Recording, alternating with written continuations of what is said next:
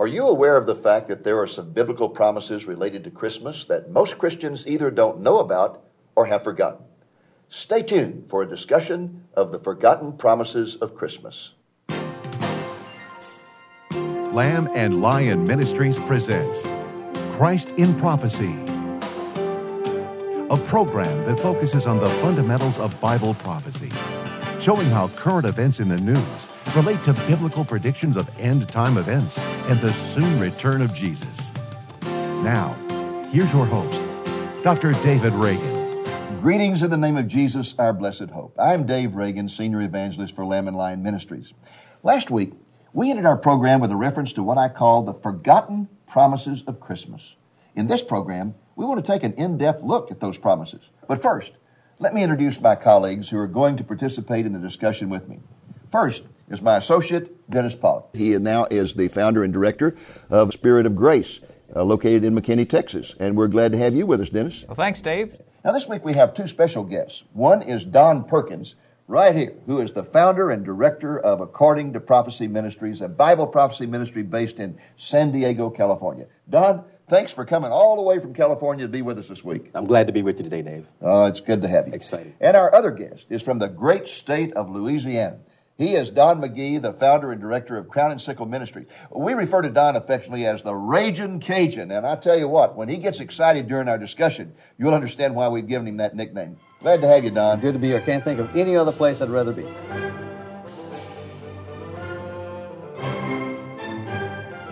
Well, gentlemen, I uh, want us to get into this discussion of what I like to call the forgotten promises of Christmas. And to get the discussion started, let's go to the key passage that we're going to be considering in this program. It's found in Luke 1, verses 26 through 33.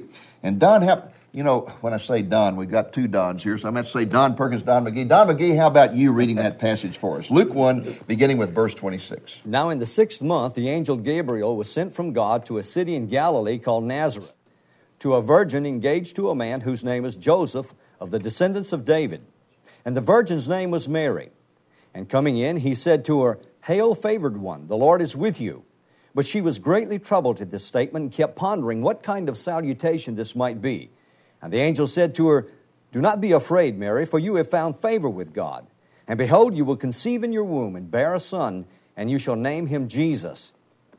He will be great, and he will be called the Son of the Most High.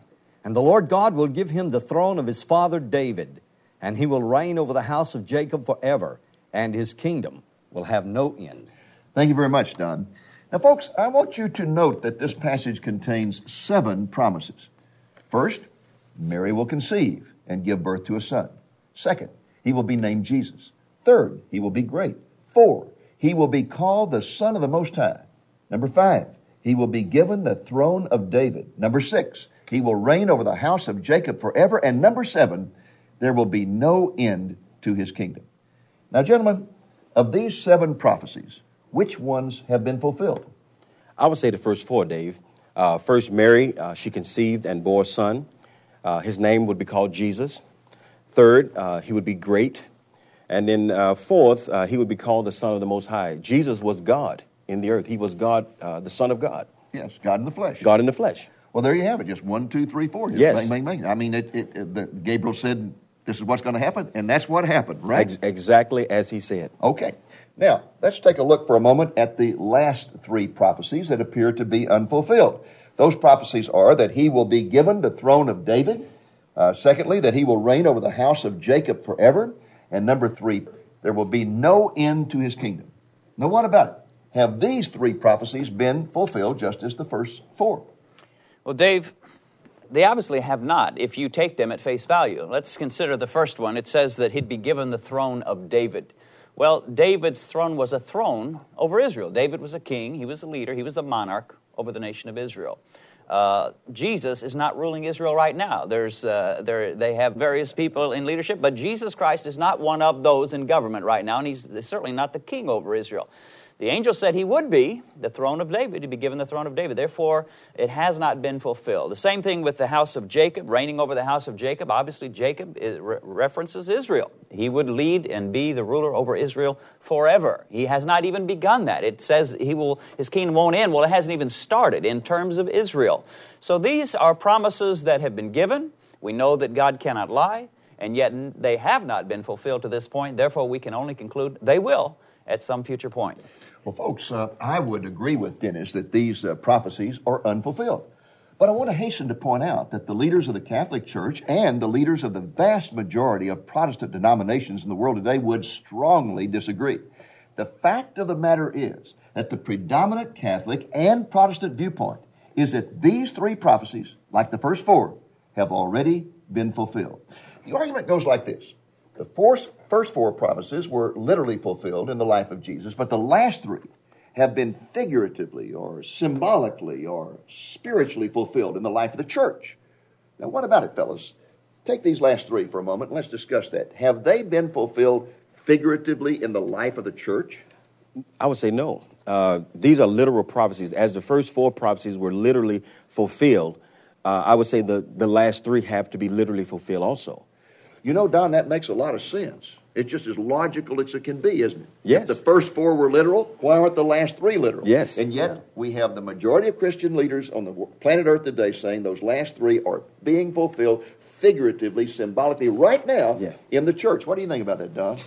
My question to anyone that would take that stand would be this What, what law, what rule of hermeneutics or Bible interpretation do you apply to this? It doesn't apply to any other aspect of, of, of New Testament scripture. Where this comes from, I, I, don't know. I know why it's there. It's because they're trying to take a, a concept, a scripture, and, and, and cut it and mold it and fashion it into a, pre, a predisposed theological viewpoint. And that's where you get in trouble. Uh, anytime you yes. get in trouble. Yeah, yes. very true. Well, you know, uh, uh, even the scriptures themselves, I think you can be used to, to prove that these are not being fulfilled symbolically. For example, what throne is Jesus sitting on right now?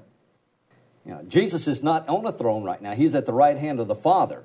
Yes, sharing the Father's throne. Right, right. But he says in Revelation that one day he's going to come back and take the throne of David. Yes. What does this prophecy say? This prophecy says he will be given the throne of David. He is not on the throne of David right now. That's right. He no. is at his father's right hand in heaven. And you know, it even says that when he comes back and takes his throne, that we will be able to share his throne just right. as he's sharing his father's throne. And not only that, if you go back to the Old Testament, to Jeremiah particularly, in Jeremiah 3 and 17, it says that the name of Jerusalem will be changed to what? The throne of the Lord. Yes. Uh, I think that's very significant when you consider the Matthew 25, Matthew 19 passages about the throne of David being in Jerusalem. Well, what about this next one? It says he'll reign over the house of Jacob forever. Uh, people say that's referring to the church. What about it, Dennis? Is that the church? Well, no. The house of Jacob is the house of Jacob. I, I think we're. Where did you get that, Dennis? that's my personal interpretation. uh, I tell you, I, I think where people miss it is that there are parallels between Israel and the church. For example, uh, Israel was circumcised. The males in Israel were circumcised. Well, in, in the church, in, in Christ, we're circumcised of heart. So there are parallels. But that doesn't negate the realities of the promises to Israel. Ezekiel 36 talks, God says, I'm going to give them a new heart, put a new spirit within them. We've often grabbed that promise. That, that's what happens when you get born again. And it is. But that doesn't negate the fact that God said to Israel, I'm going to do that for you. And so here, uh, whatever other spiritual application you may want to make, and maybe we'll get to heaven and find out there were some, the truth is this was said about Israel. He would reign over the house of Jacob. God means what he says, he says what he means. What like about it, fellas? Is Jacob the church? No, no. I would like to add to that. Uh, there, Jesus understood it so well in the book of Je- uh, John. Uh, after he did the miracle of feeding the five, uh, the five thousand, the Bible says that they, uh, uh, the people looked at him and they would have made him king. And the Bible said that Jesus perceived that they would make him king, and he hid himself from them, from, um, from, from, from Israel. What happened, he would not allow them to make him the king over Israel before the time. Yes. He came first to die uh, for the world, and then later, based on these prophecies, he will physically come back to fulfill that prophecy. Donnie, comment about Jacob being the church? Absolutely. I see a terrible inconsistency who, uh, with people who say that this is the church. Uh, they like to argue that we are all children of Abraham by faith, and that's true. But if we were spiritual Israel, then it would not be the house of Jacob, it would be the house of Abraham that would be mentioned here. Yes. Well, what about this third prophecy? There'll be no end to his kingdom. And again, this seems to me to raise a major problem for those who say this is talking about the church because I believe the Bible teaches the church age is going to come to an end. And yet this says there'll be no end to his kingdom. Now, the church age is going to come to an end because the church is not, in and of itself, going to win this entire world to Jesus Christ. But when you go to Daniel, the small stone cut out without hands that fills the whole earth is the kingdom that he's talking about right here. That's right. Yes. The church age is coming to an end when the rapture occurs. That's right. That's right. We're going to be taken out of here, brother. And, and the kingdom that's going to fill the whole world is the one you just mentioned when Jesus Christ comes back to reign. Yeah, he's going to smash all others, and he will be reigning supreme. But he's supposed to be reigning now. If he's reigning now, we're in bad shape, Dave. And he's doing a very bad job. Yeah. Because it says that when he reigns, none of the nations will be in revolt. Well, if we're supposed to reign with him, where, what am I supposed to be doing? I don't see me reigning anywhere. That's right. That's You're right. not reigning I'm not reigning anywhere. It's Tough enough reigning in my own home.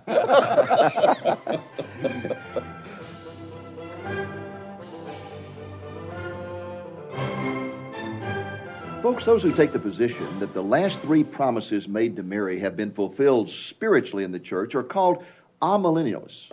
These are the people who argue that there is not going to be any future reign of Jesus on this earth because we are living in the millennium now. That's right. They argue that we are living in the millennium right now. In just a moment, we're going to discuss this viewpoint. But before we do, let's pause for a song by Sandi Patty called Bethlehem Morning.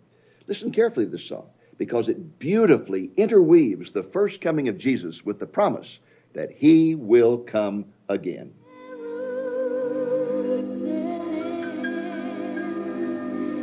He cried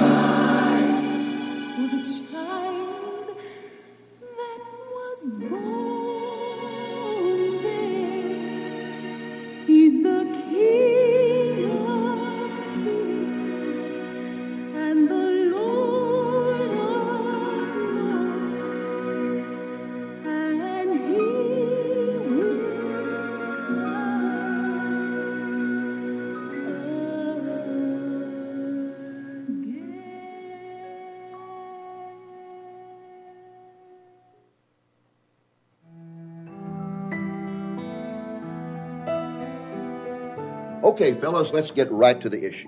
We were talking about amillennialism, and we really want to focus in on that right now. And that particular viewpoint, which is held by the majority of Christians, both Catholic and Protestant, is that we are living in the millennium right now. What do you think about that? We're not. Definitely not. I, can give you a simple example. Uh, Isaiah 11, uh, one of the conditions of the millennium is that uh, Christ will deal with the animal kingdom. Uh, go to any zoo and look at the lion. Uh, based on the scripture, during the millennium, the lion will eat straw like the ox. Go to the zoo today and see if that lion's eating straw today. Yeah, put a little lamb in the cage. Put, put a little lamb in that cage and see, see what happens. lamb chops. lamb chops. Lamb chops. well, what about you guys? Well, Handel understood this many years ago when he wrote the words and the music to that great song, Messiah. And, and Charles Wesley also understood it when he wrote the, the words to the song, Joy to the World. We sing that as a Christmas song, but guys, that's not even close to being a Christmas song. That's, that's a song that has to do with the millennial reign of Christ. He rules the world with truth and grace. That, that is not the case today. So, th- this amillennial viewpoint is not something that, that was imposed upon the world in the fourth or fifth century and that it hasn't changed. There have been godly, scholarly men through those centuries who have understood these passages. But because of the, the Greek influence that goes back to the early church age, where anything having to do with the world or the physical, physical world was, was bad, was, was sinful, then that was imposed upon the church. But it's not scriptural. Right. What about it, uh, Dennis? Well, Dave, you know, I, I'll never forget many years ago, before I really knew much difference between amillennial, premillennial, or a millipede or whatever, uh, I heard some tapes by a guy that was teaching on the amillennial, amillennial viewpoint. And uh, he was going along, and the first uh, tape or two made some sense, and I was starting to think maybe he knows what he's talking about. But uh, the thought came up where's the millennium in all this? Well, he finally got around to that and basically said uh, it's all symbolical. It doesn't really mean anything of what it says. And uh, essentially, there is no millennium. Uh, I, I couldn't go along with that. Well, that really robs you of a lot of hope, well, doesn't it? does. You know, and, and what they do, when you look at the millennium and you say, well, what's involved? What does the Bible say about it? There's, there's really two great sources of that. One is Revelation 20, where it describes certain aspects of it. The other is Isaiah, where he goes into some of the more graphic details about it all. And when you look at that, if you, if you take it as it's written, you find that Satan's going to be bound for this thousand year period. I mean, he is not going to be active. If you're bound, you can't do a whole lot. You know, if I was to tie you up, you wouldn't get much work done, would you? and so he's going to be bound, thrown into a pit, and the Bible says, even beyond that, he will deceive the nations no more. Well, I've been to India. I've been across the world and I've seen some of the way that millions and billions of people are bound by false religion, by deceit, by deception. Uh, Satan is very busy. He is not the least bit bound at this point. He is active, involved, and so forth. So, you know, if you took a couple drops of Coke and put it in a gallon uh, bucket, and then you poured water in the rest of it and said to someone, hand, someone hands you that and says, Here, have a Coke. You say, That's not a Coke. You know, that's two drops of Coke and the rest. wa-" That's what they've done with the millennium. They have so diluted it and said, Well, this doesn't mean what this says. This doesn't mean what this says. Yeah, he's Satan's bound, but he's still able to do a whole lot. Essentially, diluted out of existence. Fellas, I, I was teaching on this one time, and I was talking about how Augustine, who developed this whole concept of amillennialism back about 400 AD, uh, pointed out that uh, that Satan was bound by the cross, and he's been bound ever since then. And that's one of the evidences that we're in the uh, millennial reign of Jesus Christ. And there was a fellow in the audience just stood up right there. Said, "Wait a minute, wait a minute." Said, what? He says, "You're saying to me that amillennials believe that Satan is bound right now?" And I said, "That's right." He said, Well, brother, all I got to say is if he's bound, he is bound on a very long chain because he's always gnawing on my leg. And boy, he just brought the house down. Well, see, Peter didn't understand what Augustine realized. Because Peter said that he's like a lion that goes about seeking someone Yeah. who might devour. That's right. Yeah. That's right. Well, uh, let me uh, make another point here about amillennialism. I grew up in an amillennial church, and the only sermon we ever heard about Bible prophecy was one that said there is not one verse in the Bible that even implies that Jesus will ever put his foot on this earth again. I heard that over and over and over. And there's- he is never coming back to this earth. He'll just appear. We'll go up to meet him. The earth will cease to exist. Uh, we'll be, you know, in a nether netherland, uh, floating around on a cloud playing a harp, something like that. But there's not one verse that implies he'll ever put his foot on this earth again. What about that? Well, what did they do with Zechariah? Uh, you know, that, that'd be kind of difficult to, uh, to deal with. Zechariah 14. That's right. What does it say? So he's coming back to this earth. Not only does it say he's coming back to this earth, but it specifically says he's coming back to the Mount of Olives. Exactly Jerusalem. where. In His- fact, it says feet. when his foot touches the mountain, what's going to happen? break It'll open. cleave. It'll cleave. It, it was Great split. earthquake. Yes, yes. Yeah. And verse four- uh, 14, let's see, chapter 14, verse 9 says, On King that day, all the earth. he will become what? King over over all the earth. King All over the all the earth. Well, fellas, I, Dave, I believe it's, it's a physical prophecy. Again, he must fulfill that prophecy. Uh, every jot and tittle of the word he must complete. Uh, the, the Jews thought at the time after his uh, ascension, I mean resurrection, when he, when, he, when he ministered to the disciples, they thought he was coming to restore the kingdom at that moment. And he said, just wait a little while longer. I got some things we're going to do. But he knew that there was a time where he would come back and physically reign sovereign Yes. as king. Well, another problem with the amillennial viewpoint is they say that the, the millennium began at the cross, that it's going to end when Jesus Christ returns. That's been 2,000 years, and yet the Bible says it's going to last a thousand years. And they say, well, the thousand years is figuratively, it's symbolic, it doesn't really mean a thousand years. What do you think about that? Well, You know, Dave, the, the thing that amazes me is not that the liberals believe that, because they symbolize almost everything. They even say Jesus' resurrection was Right. symbolic. He didn't even literally, physically uh, raise. So that doesn't surprise me. But there are churches, uh, including the one you grew up in, that hold pretty much to the face value of the Bible when it comes to everything else except prophecy. That's right. And then when it comes to prophecy, they start symbolizing like crazy and spiritualizing. Uh, so and so they do. They take that thousand years and say, well, it can't mean that. Obviously, it couldn't if they're going to hold on to that doctrine. But I just don't understand how you can take every other aspect of the Bible at face value and then take this one section and just Well, you made a very it. good point there. Uh, it's, it's understandable for liberals to Sure it is. spiritualize. is. But for conservatives, I mean, I Yeah. grew up in a very conservative church that taught me the Bible means exactly what it says from beginning to end, unless it's talking about the second coming of Jesus. That Yeah. never means what it says. Now, how can you justify that? You can't. and, and- and when you get over to Revelation 19, uh, uh, re- re- rather Revelation 20, it says in verse 2, it's going to last a thousand years. It Yes. says in verse 3, a thousand years. It says in verse 4, a thousand years. It says in verse 5, a thousand years. It says in verse 6, a thousand years. It says in verse 7, a thousand years. That's Six times, Dave. It How said many a thousand times years. does it have to say a thousand years? It said it six times there. I believe the word. One I've time even would had- be I've even sufficient. had people tell me that, well, it only mentions it in one chapter of the Bible, therefore it couldn't really mean what it says, or it's not important. I think if it mentions in one verse, it's important. Sure it is. We're not going to have a thousand years on this earth with the Lord. Then I'm going to seriously reconsider my belief in His imminent return to take the church out. There is more in the Bible about the second coming and what is going to happen when He comes back to this earth than there is about the rapture in 1 Thessalonians 4 and 1 Corinthians 15. So if we're going to, if we're going to do this, then let's, let's be consistent now. You know, if we're not going to believe that He's coming back to this earth literally, then we need to question whether or not He's going to come back in the air to take the church out.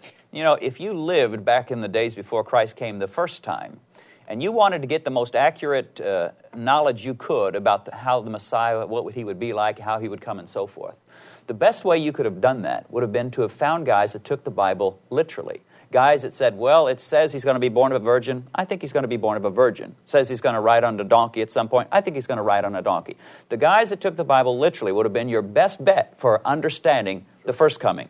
Who says that that's not the case for the second coming? Well, I always had people say apocalyptic, apocalyptic, apocalyptic. uh, and, and one day I read the whole book of, of uh, Zechariah, which is an apocalyptic book. And that book says Jesus is coming, uh, the Messiah is coming. He's coming on a donkey. Yes. He's going to be held as a king.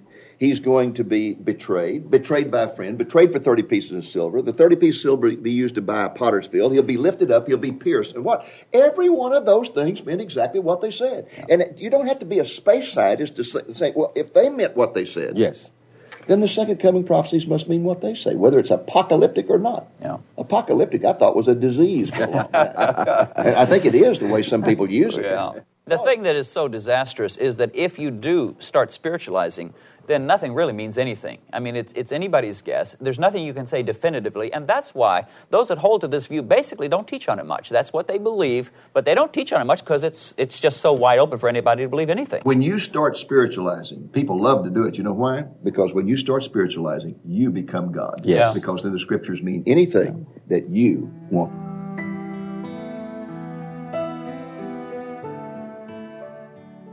Well, folks, that's our time for this program. The last three promises that the angel Gabriel made to Mary are really glorious ones for all believers. Don't let anyone rob you of their glory by spiritualizing them with nonsensical arguments that they really don't mean what they say or that they have already been fulfilled in some strange, mysterious, and spiritual way. Again, the first four promises were literally fulfilled, and I think we can confidently expect the last three to also be literally fulfilled in history. Let me ask you a question.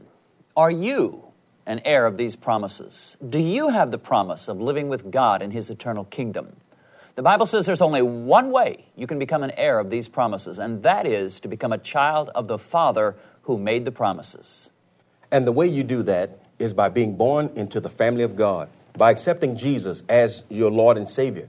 If you have never done that, then all you need to do is pray a simple prayer to God in which you would say something like this Dear Heavenly Father, I confess to you that I am a sinner and that I am sorry for my sins. I ask you to forgive me as I accept your Son Jesus as my Lord and my Savior. Thank you, Lord. In Jesus' name, amen. And when you pray that prayer, be sure to seek out a Bible believing church where you can witness your faith through a public confession of Jesus and through water baptism. Well, folks, I hope you'll be back with us again next week. Until then, this is Dave Reagan speaking for Lamb and Lion Ministries saying, Look up, be watchful, for our redemption is drawing near. We're pleased to offer you Dr. Reagan's exciting video presentation of the book of Revelation. It runs 75 minutes in length and takes you through the book chapter by chapter. The video is accented throughout with pictures, maps, charts, historical footage, and video animations. It's available on VHS or DVD for a donation of $15, including the cost of shipping. We'd also like to offer you a glimpse of Jerusalem through spiritual eyes. Jerusalem through spiritual eyes is a 62 minute program that will give you spiritual and historical insight into the most famous city in the world. Order this DVD or VHS program and see three remarkable aspects of this great city the Via Dolorosa, the tombs of Jerusalem, and the gates of Jerusalem.